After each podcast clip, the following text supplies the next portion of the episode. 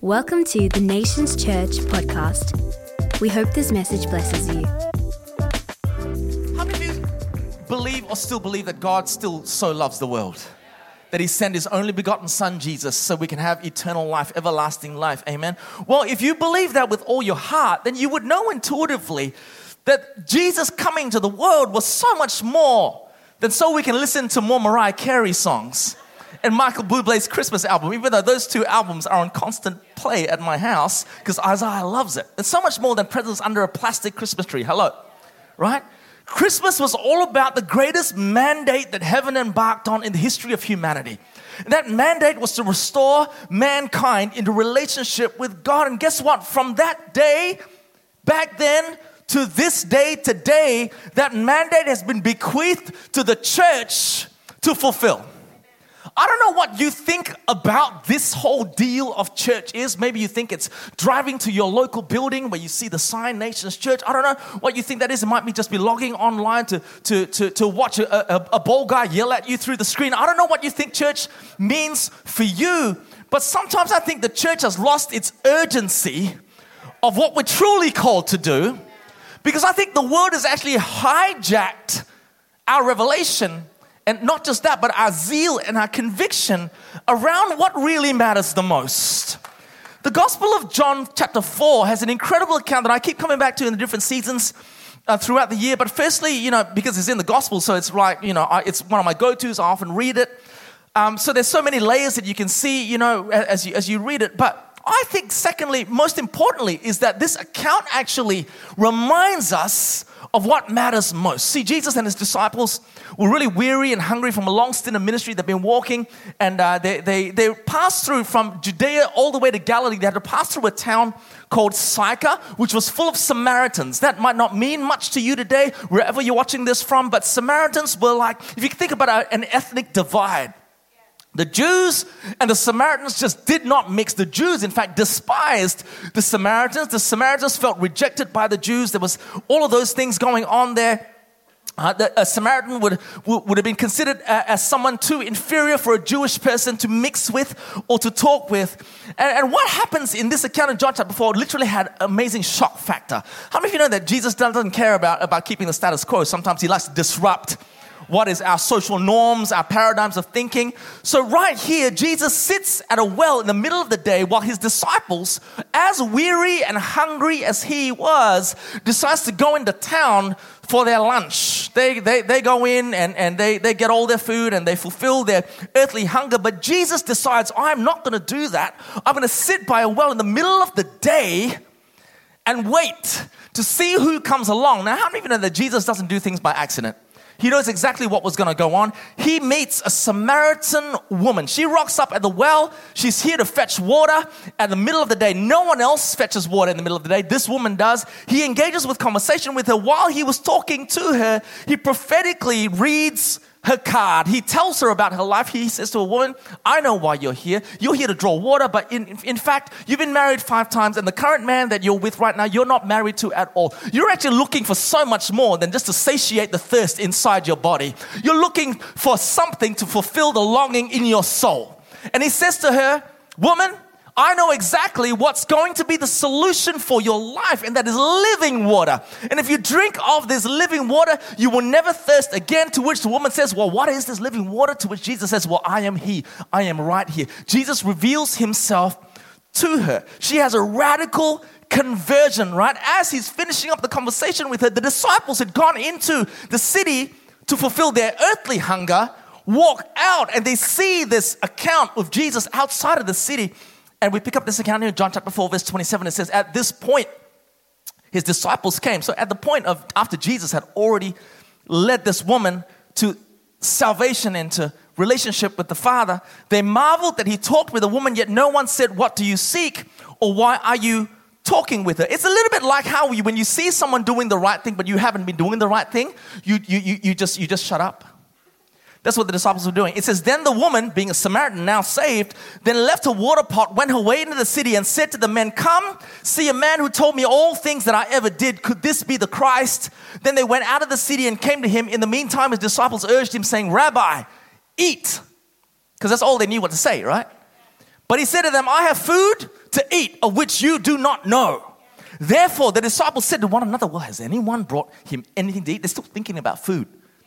How many of you, after you've eaten, you still think about food? The disciples, right? Jesus had to clarify. You can imagine Jesus face palming, right? He said to them, My food is to do the will of him who sent me and to finish his work. Do you not say, There are still four months and then comes the harvest?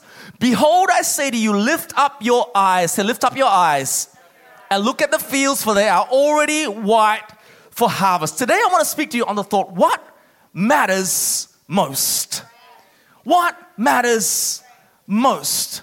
Have you ever wondered or asked yourself the question, what matters most to God? Have you ever stopped?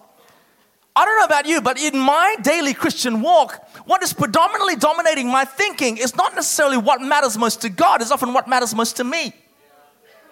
If you think about the prayers, if you think about the things that are the concerns of my heart, I rarely, let's be honest and candid with each other here, I rarely stop and think, God, what's close to your heart? What matters most to you? Because I can tell you now, as I journey in my Christian walk, most of the things that I think about are what matters to me, what I want, what I need, what I love, what my passions are, what is my calling, what is my next direction, what is that you want from me next. And, and we quote beautiful things that we stick at the back of our toilet door, like Psalm 37, verse 4 For he shall grant you the desires of your heart. We love that, and it's all theologically true. But I want to broaden your thinking today. I want to ask you, maybe open up your heart to a broader, wider conversation and ask you today does what matter most to you line up with what matters most to God? Does what matter most to you right now? The thing that's weighing heavily on you is does that line up with maybe what matters most to God? I think that's a good audit of our heart, isn't it? Only four of you think so. No, no, no. What matters most to me matters most, PK. Come on, how many of you think that that's actually a good question to ask? Because a great tragedy of our Christianity is to live our lives in pursuit of what matters most to us, only to find out at the other side of eternity that it didn't really line up at all with what matters most to God. What a tragedy to live our Christian life. See, the disciples were urgently seeking out food. They went into the city to get lunch. Nothing wrong with that. We all do that. But Jesus was using this as a teaching moment. He foregoes the opportunity to satisfy his own hunger. You got to remember, Jesus, divine, was now in earthly form. He felt hungry just like you and I feel hungry. Right? He feels tired just like you and I felt tired. But he sets aside his earthly priorities in order to outwork eternal priorities. He reaches, he sits by and waits for this Samaritan woman, which he had culturally every right to ignore, not important, you're inferior, I don't need to have time for you. See, how many of you know that when you're tired and hungry, the last thing that you feel like doing is to share your life with somebody that you have every right to reject?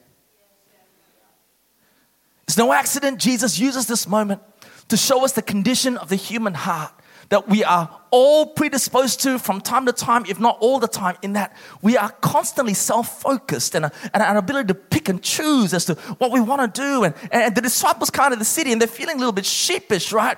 And, and even after seeing Jesus doing what they should have been doing right by his side, sharing the gospel with him, they come out, they see Jesus doing this so much so that they had even had to say, Oh, Jesus, oh, you know, we see what you're doing, but has anyone brought you anything to eat? How of you know that, that sometimes we reduce Jesus down to our level of need?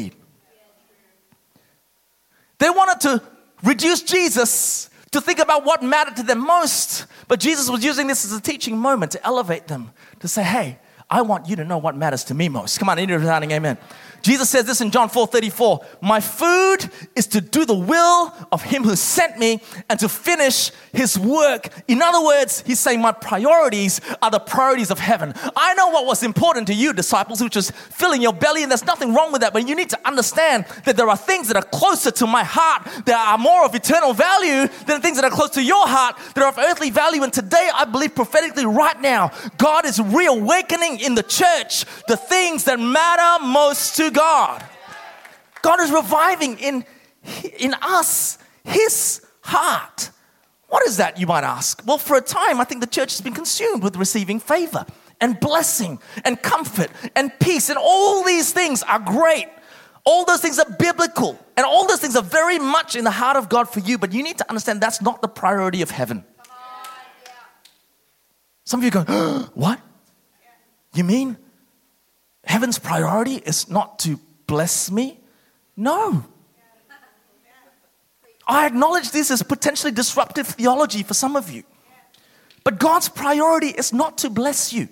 The whole idea of Christmas was not presents under a tree and more Mariah Carey and Michael Bublé. is to restore a lost humanity with the Heavenly Father. We've forgotten it has been hijacked by the retailers.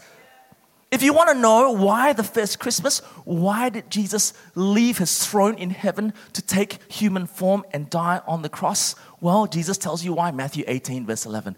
For the Son of Man has come for the tinsel and the Christmas carols. Does it say that?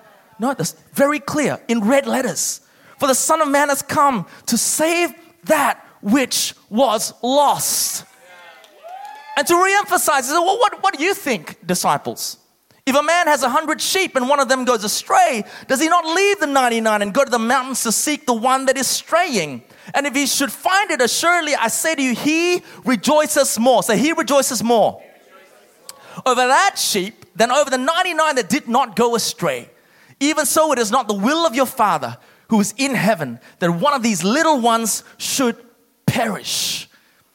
No contest. Jesus says he rejoices more. If you want to know what matters most to God, blessing the found or saving the lost, hands down.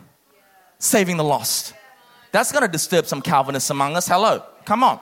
Hard to hear, I know, but it's in red letters. Jesus spells it out. To hit it home even harder, the same parable of the lost sheep is retold in Luke 15, only this time Luke adds a bit of extra sauce to it.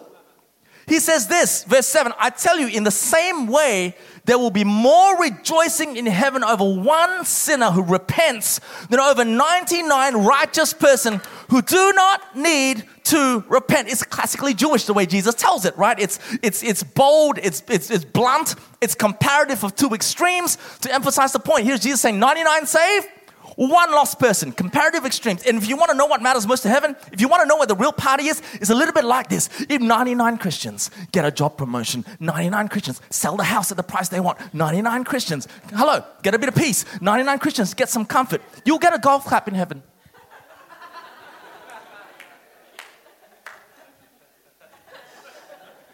But if only one sinner, one sinner says, Jesus, if there's another Renee Griffiths, if there's another Renee Griffiths, just one more, just one more Renee Griffiths, there's a party up in heaven. Come on. I know this is disruptive theology because we're the 99. Every angel in heaven go, good on you, Gary. Awesome. Great. Leah. Fantastic. But where are my Renees? Where are my Renees? It's so clear in the red what matters most to God. So let me ask you again does what matter most to you line up with what matters most to God? Do the urgencies of your life line up with the urgencies of heaven? Do the priorities of your heart line up with the priorities of God's heart? Jesus said to the disciples as they were walking out, My food my priority, my urgency, my mandate, what matters most to me is what matters most to God. I'm here not just to start His work, I'm here to finish it. I'm here to do it. I, it's, it's time for the church to reawaken again, and to realign ourselves with the heart of Jesus. What matters most to Jesus is not often what matters most to me. I've got to be honest when I read John, this passage in John, I've got to be honest with you. When it comes to Christmas time, what matters to us are not always what matters most to Jesus. Christmas has been hijacked by department stores and online stores and all the rest. You know, when, when, when, when Christmas Day, when the Jesus that left his throne in heaven came to earth, it was part of, if not the backbone of the greatest rescue operation ever known to humanity. How did we end up here? How many of you would agree today that what matters most to God is once again to see humanity restored into right relationship with Him? You agree with me? But this does pose a bit of a conundrum for me. You've got to understand that. I, I, I'm a church pastor, and sometimes I really don't know what to do with these scriptures that I read in the Bible. I, really don't know what to do with the 99 and the one sheep business. I really don't know what to do with heaven rejoicing over the one that's lost and, and you know, not rejoicing all that much over the 99 who are found and blessed. I really don't know what to do with the reality the Son of Man didn't come to comfort the saved, but to seek and save the lost. I don't know what to do with this scripture. The reason for that is because I reckon if I'd taken a survey of Nations Church across all our different campuses last week as to why you came to Nations Church and decided to make Nations Church home, it's likely that your answers would have been, My friends are here. My kids love the kids' ministry here. I get something out of the preaching. Pretty good. The worship is great. People are so welcoming. My old church didn't have a youth ministry. I feel I can use my gifts here. The coffee is great. The chairs are comfy, etc., etc. None of those things are wrong. In fact, I'm glad you decided to make Nations Church home. But it would have surprised me if anyone actually wrote down, I decided to make Nations Church home because I want to be part of an army that comes to seek and save the lost. So it does pose a bit of a conundrum for me that what matters to you might not be what matters to God. It, it, it, does pose a bit of a strategic conundrum for me that I'm gathering my staff to figure out how to make and deliver to you what matters to you, but then have to wake up on a Sunday morning reading scripture and go, actually, that's not really aligned at all with what matters most to heaven. I know this is hard to hear, but I'd rather tell you the truth and lose you than tell you a lie and keep you. As I began to steward Christmas, as I began to think about God, what is it that you want from your ecclesia, your church in the days ahead? I know. I read the cards. I'm at Nations Church because my friends brought me and I like it here. The coffee's great. I love it. That's why we got a whiz bang coffee machine. It's important to us. But can I suggest to you that it might not be the most important thing to God? He cares much more about whether we, the church, are prepared to sit by the well in the middle of the day with Him in the community. To share the gospel with people with every right to ignore and reject because we're too busy, too superior to, too good for, etc. Right? It's time to reawaken in us to what matters most to God. Do I have a church? Come on, right there. Come on. I know Bunbury's clapping their hands. I know Port Kennedy's cheering. Come on. Jesus says this I've come to do the will of him who sent me. That's why I came. And then he says this to them. It was very pointed. It's like, you know, sometimes Jesus slaps you only to wind up for the punch. He then goes on to say these words. I don't know if this is, this is, this is ouch, man. John 4.35, do you not say? don't put words in my mouth, Jesus. No, no, no, they are, they are my words. Do you not say there is still four months? So it's a priority. He's, he's, he's exposing a priority, right? Do you, there are still four months and then comes the harvest.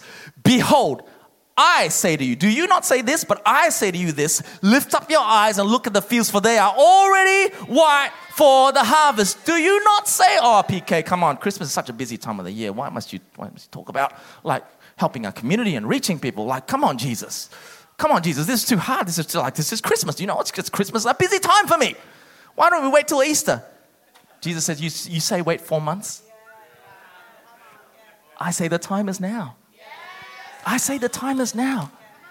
Right? And then he says this lift up your eyes and look.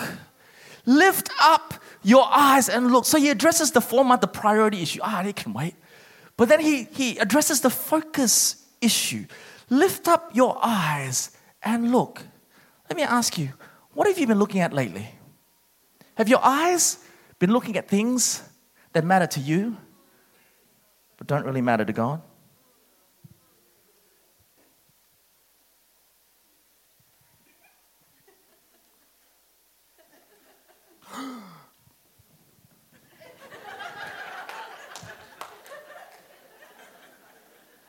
Your eyes? See, I have a love hate relationship with my phone. I love it, but I tell you what, this thing has distracted me from so much of what matters most to God. You know what I mean? Like my eyes, my eyes. Oh, Jesus, help my eyes. I, I, if I think about all of the things I look at, my problems, my issues, my limitations, my busyness, my chronic complaints. You know, the what chronic complaints, the thing that, you know, people ask you how you go, oh, oh, oh, stressed out. Whatever that just comes out of you all the time without thinking, that's your chronic complaint. When I look at the stuff, no wonder I ain't got time for the harvest because what matters to me is not necessarily aligned with what matters most to God. It's time for the church to reawaken what we look at. My phone, my stuff, my issues. The greatest enemy of our effectiveness in reaching those far from God is not always spiritual attack, even though we like to blame it, but it's distraction. It's just distraction. Sometimes I think demons have no jobs. They just look at Christians and go, oh man, we don't even need to attack them. They're just so busy distracting themselves.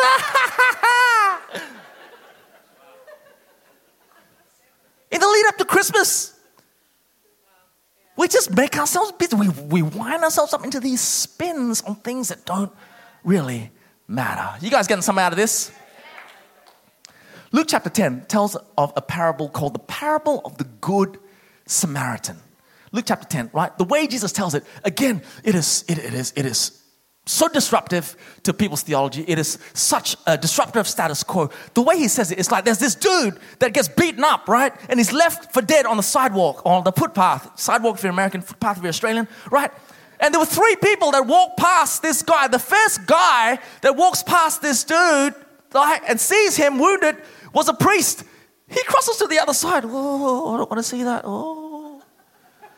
The second guy walks past the same dude, and, and the second guy is described as a Levite, being like a worship leader. So imagine Ray Ong, right? He just, just looks, I'm picking on Ray because, because Ray's just good fun. If you were here on Father's Day, you know what I'm talking about. He, he walks past. He walks past this, this guy, and oh, I'm a little too busy. But the third person is a Samaritan. Again, we see this person described by their ethnicity. Us doesn't mean much. But to the Jewish here, it is like, why must you bring that up? Why must you bring them up? The Samaritan. And the, the, the early translators decided to put the heading in this account as the parable of the good Samaritan. It would have annoyed the Jews to no end because there's no such thing as a good Samaritan. Samaritans were bad. And yet, Jesus, the way he told it, it's a parable of the good Samaritan. This Samaritan decided, out of all the three, the priest, the Levite, and the Samaritan, the Samaritan was the one that understood what mattered most to God. This was the way Jesus told it. And what he did was he helped bandage this man, put him on his donkey, brought him to an inn, gave the innkeeper his money, decided to give, to help, and to bring. Can I suggest to you today that maybe if we were just to align what mattered to us with what matters to God by sitting outside of the well in the middle of the day to talk to someone in our community, the barista that serves you coffee, to serve somebody, come on, are you out there? To someone that might just be walking past your street, that neighbor that you've been ignoring, if you decide that I am going to forego my own comfort, like what the disciples did, and sit outside at a well to share this living water with them, that Samaritan might one day be a Samaritan that breaks the cycle of self centeredness and decides to give, to help, to bring. I thank God for that young man that decided he was going to sit at the well and share with the Renee Griffiths. Because I know this Renee Griffiths will one day break the cycle of a bless me, favor me Christianity. Because she knows what it's like to be lost, but now is found. I need a resounding amen from somebody today. I know I'm preaching good. So, when we read the Bible, especially in the Gospels, one thing is clear. What matters most to God is that people are reached. And I want to say this to you today that Jesus died a heinous and humiliating death, not just to bless the found, but mostly to reach the lost. And so, this time every year, we turn our hearts towards reaching people that are far from God. And so, uh, you know, every year at the, uh, at the end of the year, we, we, we come to this place where many people have said, PK, it's just such an inconvenient time. Why? Why don't you bring all this stuff up now so close to Christmas? But I tell you now, the gospel's not a convenient gospel. It, it, it's never a convenient time. Imagine if Jesus waited till it was convenient to go to the cross. He would have agonized in Gethsemane, Jesus, surely it's, it's not, it's, it's, today's not a convenient time for me to die a Roman crucifixion. But in previous years, We've seen God smile on a church that awakens. See, I, I, don't know about you, maybe there's something about me that just, just gets a little irked that the world has hijacked the true meaning of Christmas. It just gets, I just get a little annoyed by what they've done with it. This was not why heaven's best, the darling of heaven, comes to earth to get in, into bodily form. Emmanuel, God with us, is so much more than a Christmas carol. Come on. Emmanuel, God with us means there is hope, there is life. For a broken world this year more than ever coming out of a pandemic, the world needs to know that that they've got a Jesus that will sit at their well of thirst so they can never thirst again. Thanks for listening to the Nations Church podcast. For more info, please visit nationschurch.com.